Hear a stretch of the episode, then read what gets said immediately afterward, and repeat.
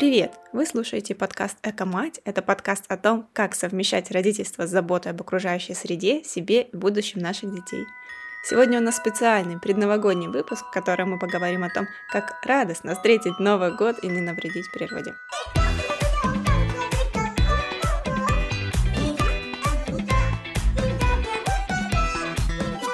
Меня зовут Алена, я эко-мама уже два года и два месяца чудесного мальчика Льва. А еще я главная по экологичному образу жизни в своей семье и люблю Новый год за его атмосферу, новогодние фильмы и чувство, что можно никуда не спешить. Привет, меня зовут Юля, у меня замечательный сын Вова, ему 7 лет.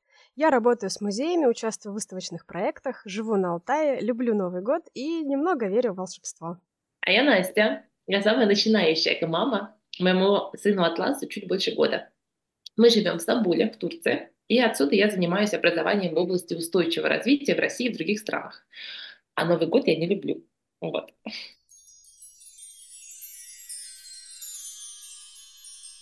Настя, чего это ты тут наше праздничное настроение не поддерживаешь? Я вот не знаю, слушай, не складывается у меня с Новым годом.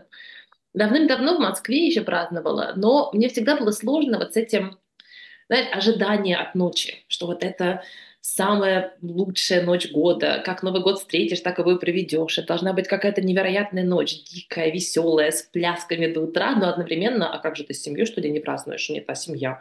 В общем, именно от Нового года, кстати, я когда-то и сбежала в Стамбул, и так, так там и осталась. Так тебе надо Новый год благодарить, получается. Слушай, я об этом не думала.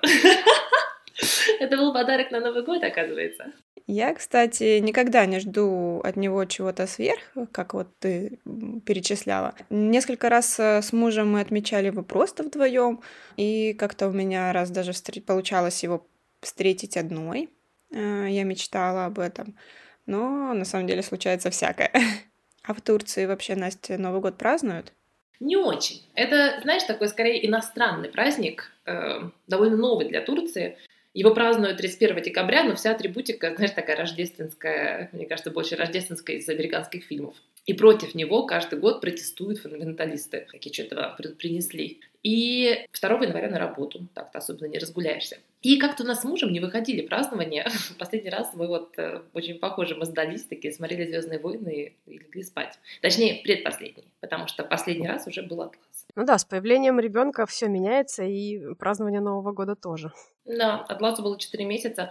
Я честно погуглила, прям лежала и гуглила про Новый год с новорожденным, и Google мне сказал, мама, идите уже спать, успокойтесь, но вам Нового года еще не хватало.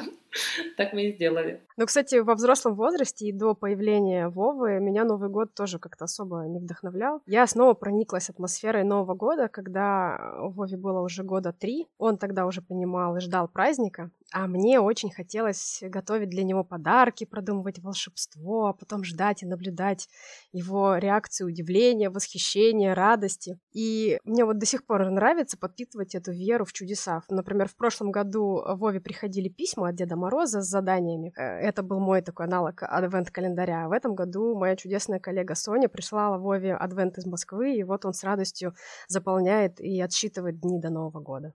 Уже как здорово. Надо подождать, подождать пару лет. Прям да. хочется праздновать так очень радостно. Так, но мы с вами не Новый год, не просто Новый год собрались это обсуждать, а Новый год экологический. Это вообще возможно? Ну, все в этой жизни возможно.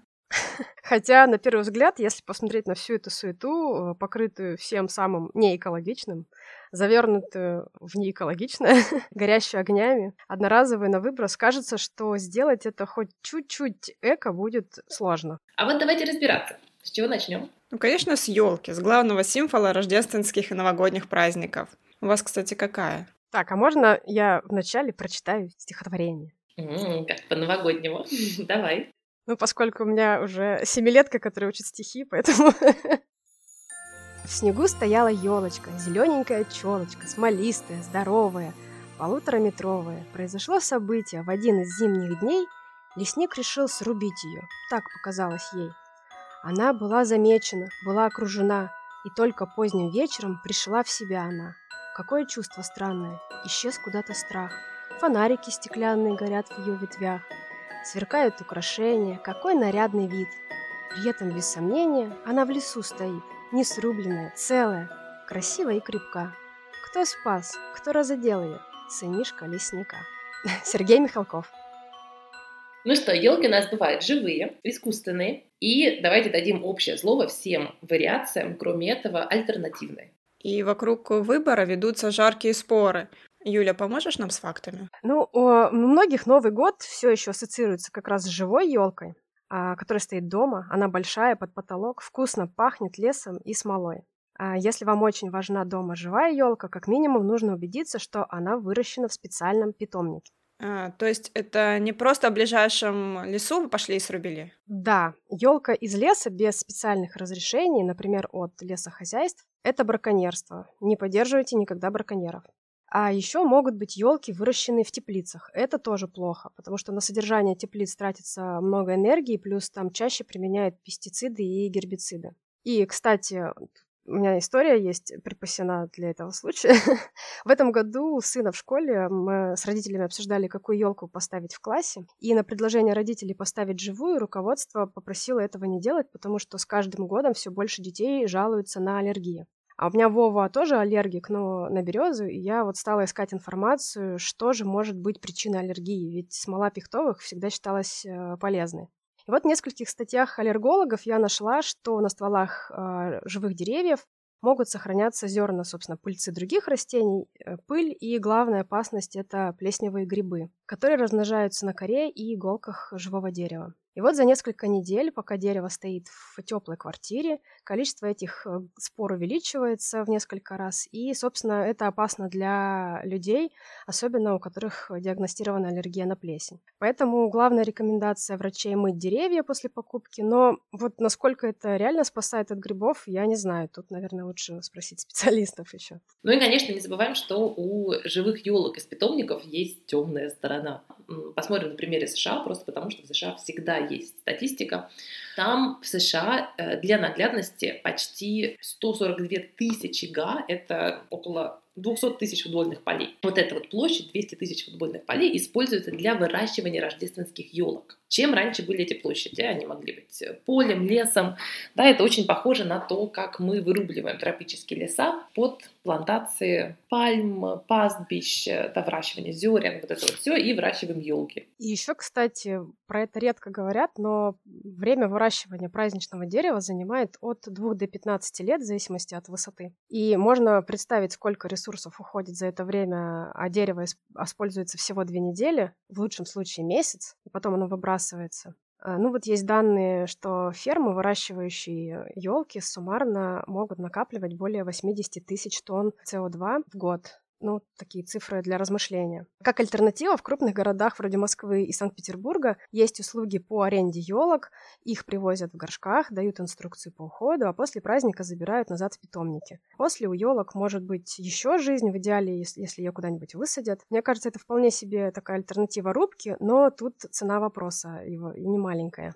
Угу. Ну и плюс давай поговорим про то, что происходит с елками, когда Новый год-то прошел. Вот елка постояла месяц дома, а дальше? На помойку во дворе? А если живую ель после использования просто отправить на свалку, она будет выделять метан, как и любой другой органический мусор. И в этом случае ее углеродный след составит около 16 килограмм, а при сжигании 3,5, ну тоже так немало. Пожалуй, самый экологичный вариант передать елку на корм животным, предварительно убрать всю мишару и помыть, или сдать на переработку. Ну, например, в России ежегодно после праздников проходят акции по сбору елок. Например, в Барнауле э, деревья с помощью волонтеров местной организации «Мусора больше нет Барнаул» собирают и забирает холдинг э, «Алтайлес». Елки отправляются на деревоперерабатывающий комбинат, где будут использованы в технологическом процессе производства плит МДФ. И я, кстати, три года волонтерила на акции по сбору елок, и это такое невероятное чувство, когда люди специально приносят откуда-то издалека эти елки или привозят на машинах. Кто-то собирает их по друзьям, соседям, близлежащим дворам, приносят нам, говорят спасибо. И во всем этом есть что-то сплачивающее и вообще дающее надежду. Да, я, кстати, как раз-таки такой волонтер, который собирает эти елки по дворам.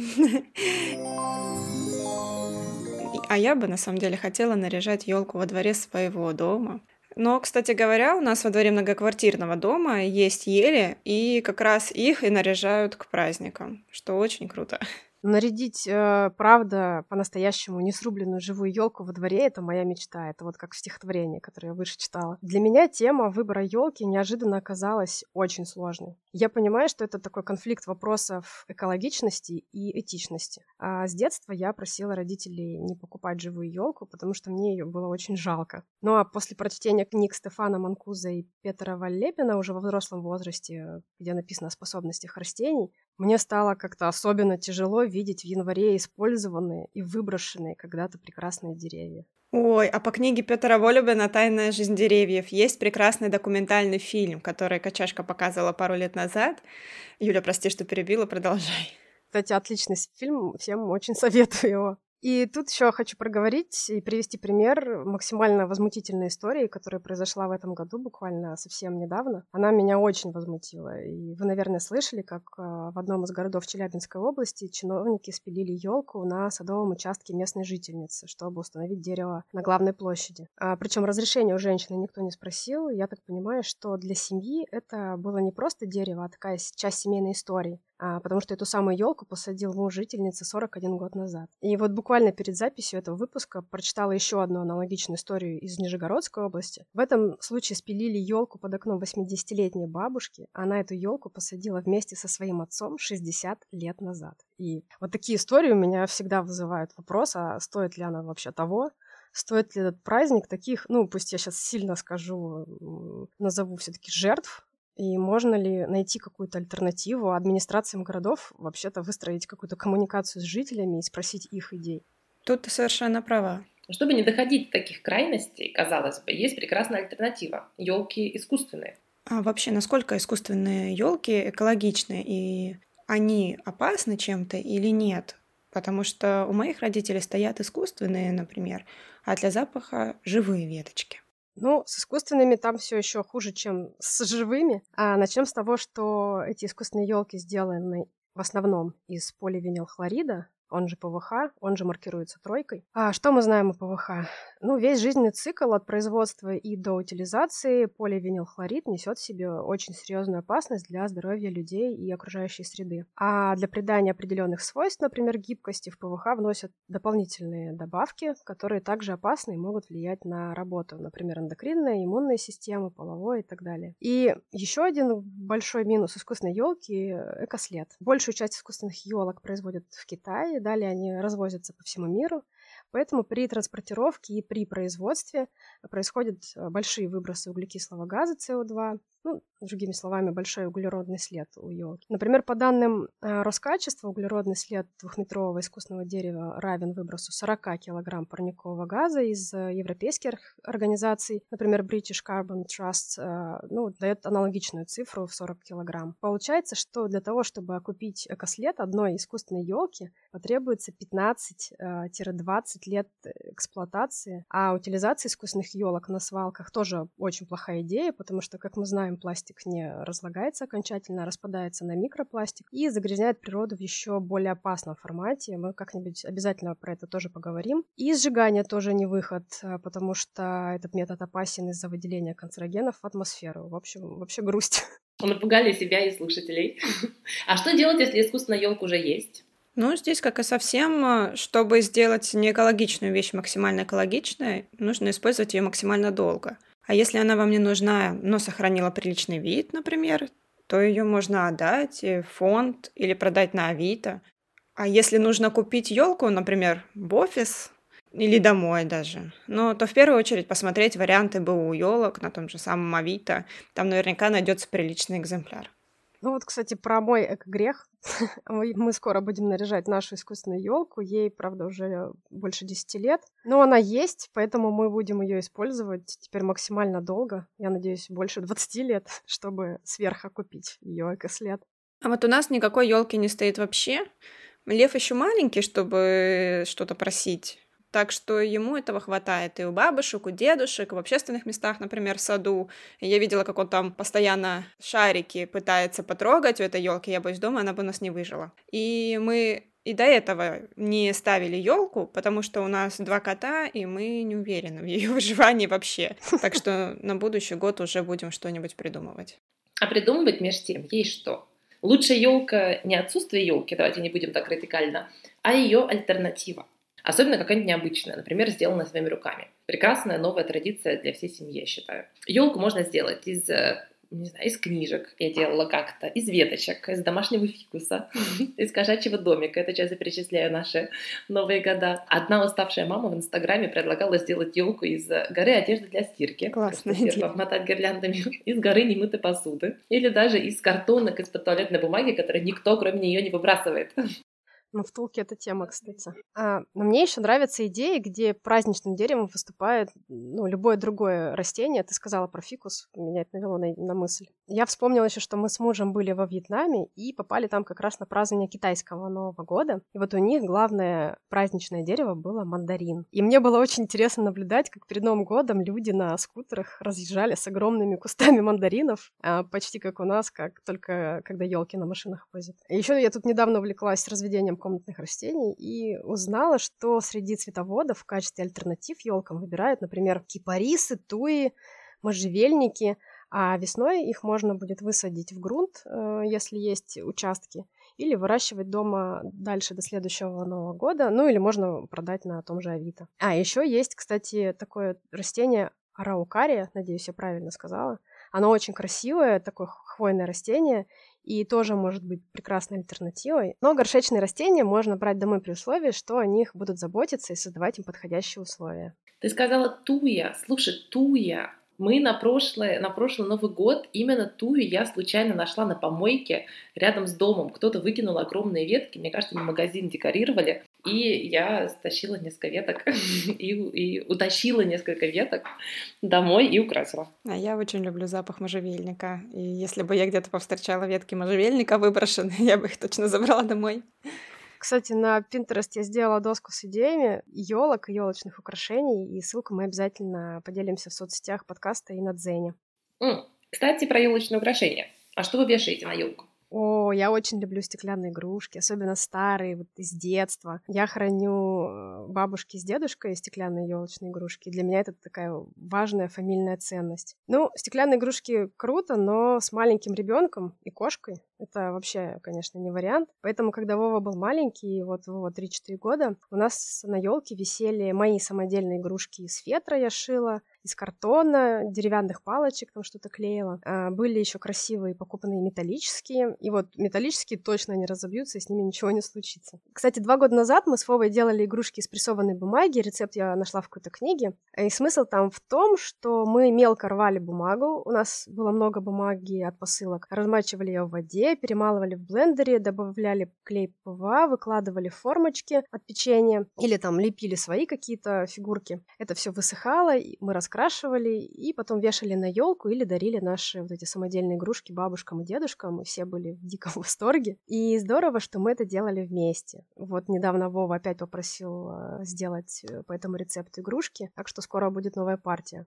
Еще мы мастерили с ним вместе елочные игрушки из втулок, о которых мы выше немножко упомянули, из яичных коробок. А вообще, я считаю, лучший материал для новогодних украшений — это шишки сосновые или еловые. Мы их собирали в лесу осенью или летом, а, собственно, зимой мастерили из них всякие гирлянды, подсвечники, рождественские венки. Я их тоже раздаривала. А еще их можно просто сложить в прозрачную вазу, пустить туда гирлянду, и вообще красота. Слушай, так здорово и интересно. Я слушаю, и мне тоже так хочется что-то поделать, но мне кажется, настолько я, блин, не смогу. А, не хватит моего терпения, фантазии. Хотя, кто знает. А, если говорить про старые украшения, то у нас они все у мамы лежат, и в зависимости от настроения мы украшаем елку разными. И до сих пор я иногда принимаю участие в этом процессе. А у нас с мужем есть два набора шариков из далекого 10-11 года. Это был первый Новый год, который мы отмечали вместе и встречали вместе. Ну и в основном э, что-то, что нам дарили. А так, вот в прошлом году апельсины у меня засушенные висели. В этом году хочу с ребенком наделать из фольги, от шоколадок украшений – гирлянду из колечек, из цветной бумаги. Помните, в саду такие делали? И в школе, кажется. Шишки на веревочке повесим. В общем, у меня украшения супер давнишние, и новое я, ну, крайне редко покупаю. И потом меняю в зависимости от настроения. Из того, что есть. Кстати, ты сказала про гирлянду из колечек. Мы делали с в прошлом году, и он ее в этом году достал и тоже там куда-то себе прицепил в комнате. Вообще, я вспоминаю, очень здорово, когда дети еще совсем малыши, и можно сильно не заморачиваться насчет праздника, потому что они же не понимают смысла этого всего действия, и по сути им это не надо, это для взрослых. Вот свой первый Новый год Вова встречал, ему было чуть больше двух месяцев, поэтому тогда к украшению дома я подошла совсем как-то без энтузиазма, и сил особо не было. Поставила в вазу две еловые или три еловые ветки и на этом закончила. А лет с трех-четырех приходится ломать голову, чем бы удивить ребенка, как создать атмосферу праздника, поддержать эту веру в волшебство. Кстати, я вспомнила, у лабиринта есть хорошие книги с примерами старинных елочных игрушек, а, которые можно вырезать и сделать интересные украшения. Мои любимые в виде домиков. Можно создать целую улицу. Обязательно ссылки мы дадим в соцсетях. А, плюс этих игрушек еще в том, что их можно аккуратно сложить до следующего года и использовать. У нас они уже года три живут. Вау, супер, круто. В этом выпуске вообще удивляет у нас Юля. Это точно, совершенно точно твоя тема. И да, я согласна с тем, что пока малыш э, совсем маленький, ни никакого энтузиазма, наверное, не будет. Но даже если будет, э, то он такой чисто для вас должен быть и чисто на лайте, чтобы не перенапрягаться. Э, кажется, я тоже в первый год льва расклеила многоразовые наклейки снежинок по мебели и ветку вазу поставила, и все. А в том году я добавила лампочек. Я потому что их люблю, фонарики эти всякие. И, конечно, они все светодиодные уже давно. И еще ни одна, кстати, за много лет не перегорела. Там есть, где кот перекусил провода, и вот одна ленточка лампочек не горит. Но совершенно ничего страшного, я также ее украшаю. Остальные-то горят. И в этом году вот мне уже хочется начать украшать, но я думаю, мы будем с ним. Но уже посмотрим, как получится, насколько это будет масштабно. Потому что потом это все снимать. Наверное, тоже будем вместе. Дождик мы не вешаем, например. А, потому что у нас коты, которые могут его есть, естественно. Вообще могу сказать, что коты помогают быть экологичнее и минималистичнее на Новый год. Елку сильно не поставишь, дождик не развешаешь, мишуру не разложишь. Секрет экологичного образа жизни. Так, девушки, мы тут с вами увлеклись, кажется, елкой и игрушками, что на все остальное время это почти не остается. Давайте срочно перечислим все способы сделать Новый год чуть экологичнее, чем прошлый.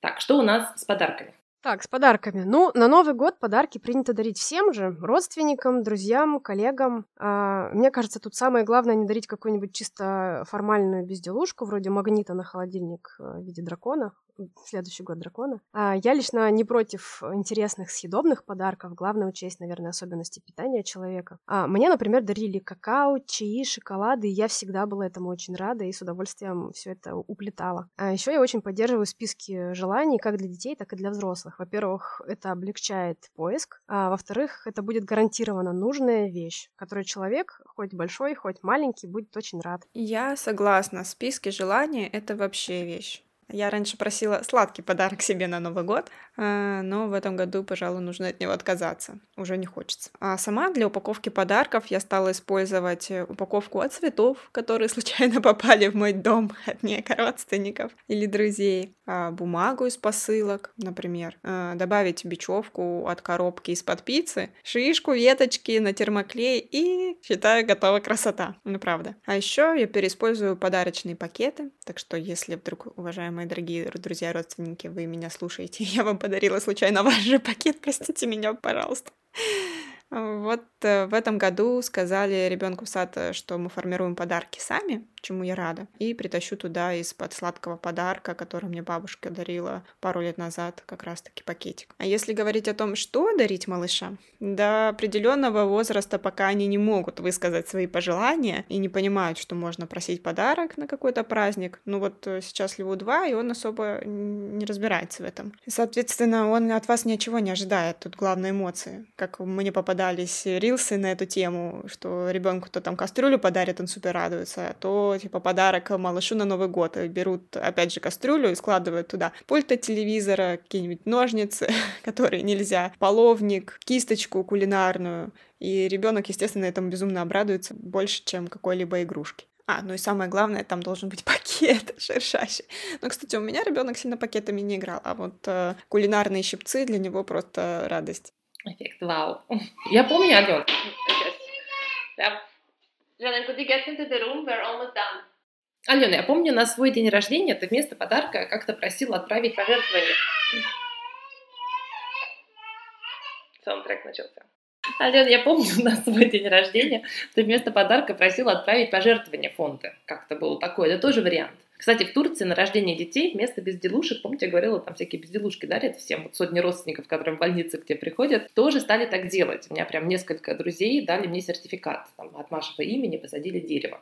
Мне кажется, трогательно и такой интересный опыт альтруизма. А еще вместо физического подарка можно подарить опыт, да, какой-нибудь поход куда-нибудь. Вот вы в горы ходите обе. Слушайте, вы же ходите в горы с детьми. Давайте сделаем выпуск про поход с детьми. Я вот еще не ходила, мне будет очень интересно. А еще в подарках, мне кажется, хорошо работает принцип качества лучше количества. Да, приятно видеть, конечно, много подарков под елкой, но тоже, мне кажется, такой образ немножко из, из, из фильмов или подарки под ветками в базе. Но если он там один, но такой, какой вот ты сам себе не купишь, а все родственники скинулись и купили что-то, что прослужит не один год, это же лучше куча всякой случайной пластиковой билиберды. Плюс это означает, что ради тебя все создали еще один чат, богу чатов, координировались, скидывали деньги, выбирали, кто пойдет покупать. В общем, так много работы с любовью. Так, про подарки поговорили. Елка, подъелка подарки, подарки за столом. За столом поговорим про еду. Ну, давайте поговорим немножко тогда про пищевые отходы, раз еда. Ну, про это надо сделать э, отдельный большой выпуск, э, поэтому... Ну, обязательно. Дети, дети и пищевые отходы. Ладно, давайте сейчас буквально пару слов э, проговорим про пищевые отходы. Они составляют не менее трети от всего объема твердых коммунальных отходов, а в Новый год этот объем, как правило, увеличивается, потому что люди готовят больше и, собственно, выбрасывают больше. А готовить полный стол еды — это у нас уже часть традиции празднования Нового года. И вот эти шутки из разряда доедать потом еще 3-4 дня очень жизненные. Но вот лично я в этом вижу мало хорошего. Хоть и приятно пару дней не готовить, а реально доедать. Но все-таки часть еды пропадает и потом выбрасывается. И лучше все-таки готовить, не превышая порционную норму. Просто разнообразить, наверное, стол какими-то необычными блюдами, которые в остальной год ты не готовишь и не ешь. И еще, тем более, врачи каждый год же говорят о вреде переедания на, на, в новогодние праздники. Так что... Э, я, кстати, люблю 1 января не готовить и доедать то, что осталось Нового года. И в моем детстве у нас бывало, что мы 2 января утром доедали салаты, например. А так, когда семья большая, еда быстро съедается. С мужем мы пару раз вообще заказывали еду на Новый год, в том числе в первый Новый год после рождения льва. И мама мне тогда передавала две маленькие мисочки салата. Ну, вот и все. Здесь только нужно обратить внимание на одноразовое. Да, когда заказываете домой, нужно, можно, класть, можно не класть, точнее, приборы и салфетки, а дома можно выбрать салфетки из ткани для разнообразия на праздничный стол, даже если у вас много гостей. А, и можно попробовать обойтись без посуды мелочей на один раз, да, разовых. И еще попробовать сделать стол максимально по сезону даже если очень хочется креветок в шампанском, а, максимально экологично будет, э, наверное, всякие корнеплоды. Еще мы не поговорили про новогодние наряды. Да, к Новому году часто покупается что-то яркое и непрактичное, что одевается ровно в эту ночь, а потом отправляется в шкаф на долгие годы или, или на помойку даже сразу. В лучшем случае отправляется в секонд-хенд. И вот именно там этот наряд можно найти. Если хочется серебристое платье в пол, в секонд-хенде точно такое есть. И вообще можно устроить с друзьями предновогодний своп. Я вот э, прям буквально с него пришла вчера, и мы как раз такими платьями и обменивались. А всякие платья, сумасшедшие штаны, клёши, общем-то, все праздничное, бархатное, блестящее. А, кстати, красный боди Санта-Клауса, боди это называется, не знаю, комбинезончик, красный комбинезончик Санта-Клауса для Атласа нам кто-то отдал. Мы сделали в нем фотографию в новогодний вечер, Атлас возненавидел этот комбинезончик, и отдали дальше. Кто-то наденет его совсем скоро. Время использования 15 секунд.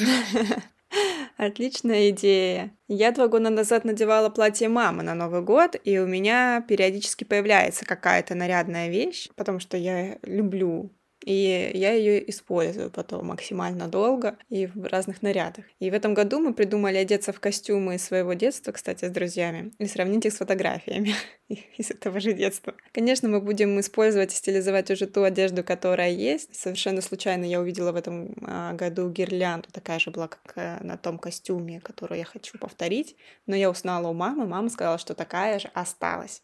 То есть ей лет 20 уже.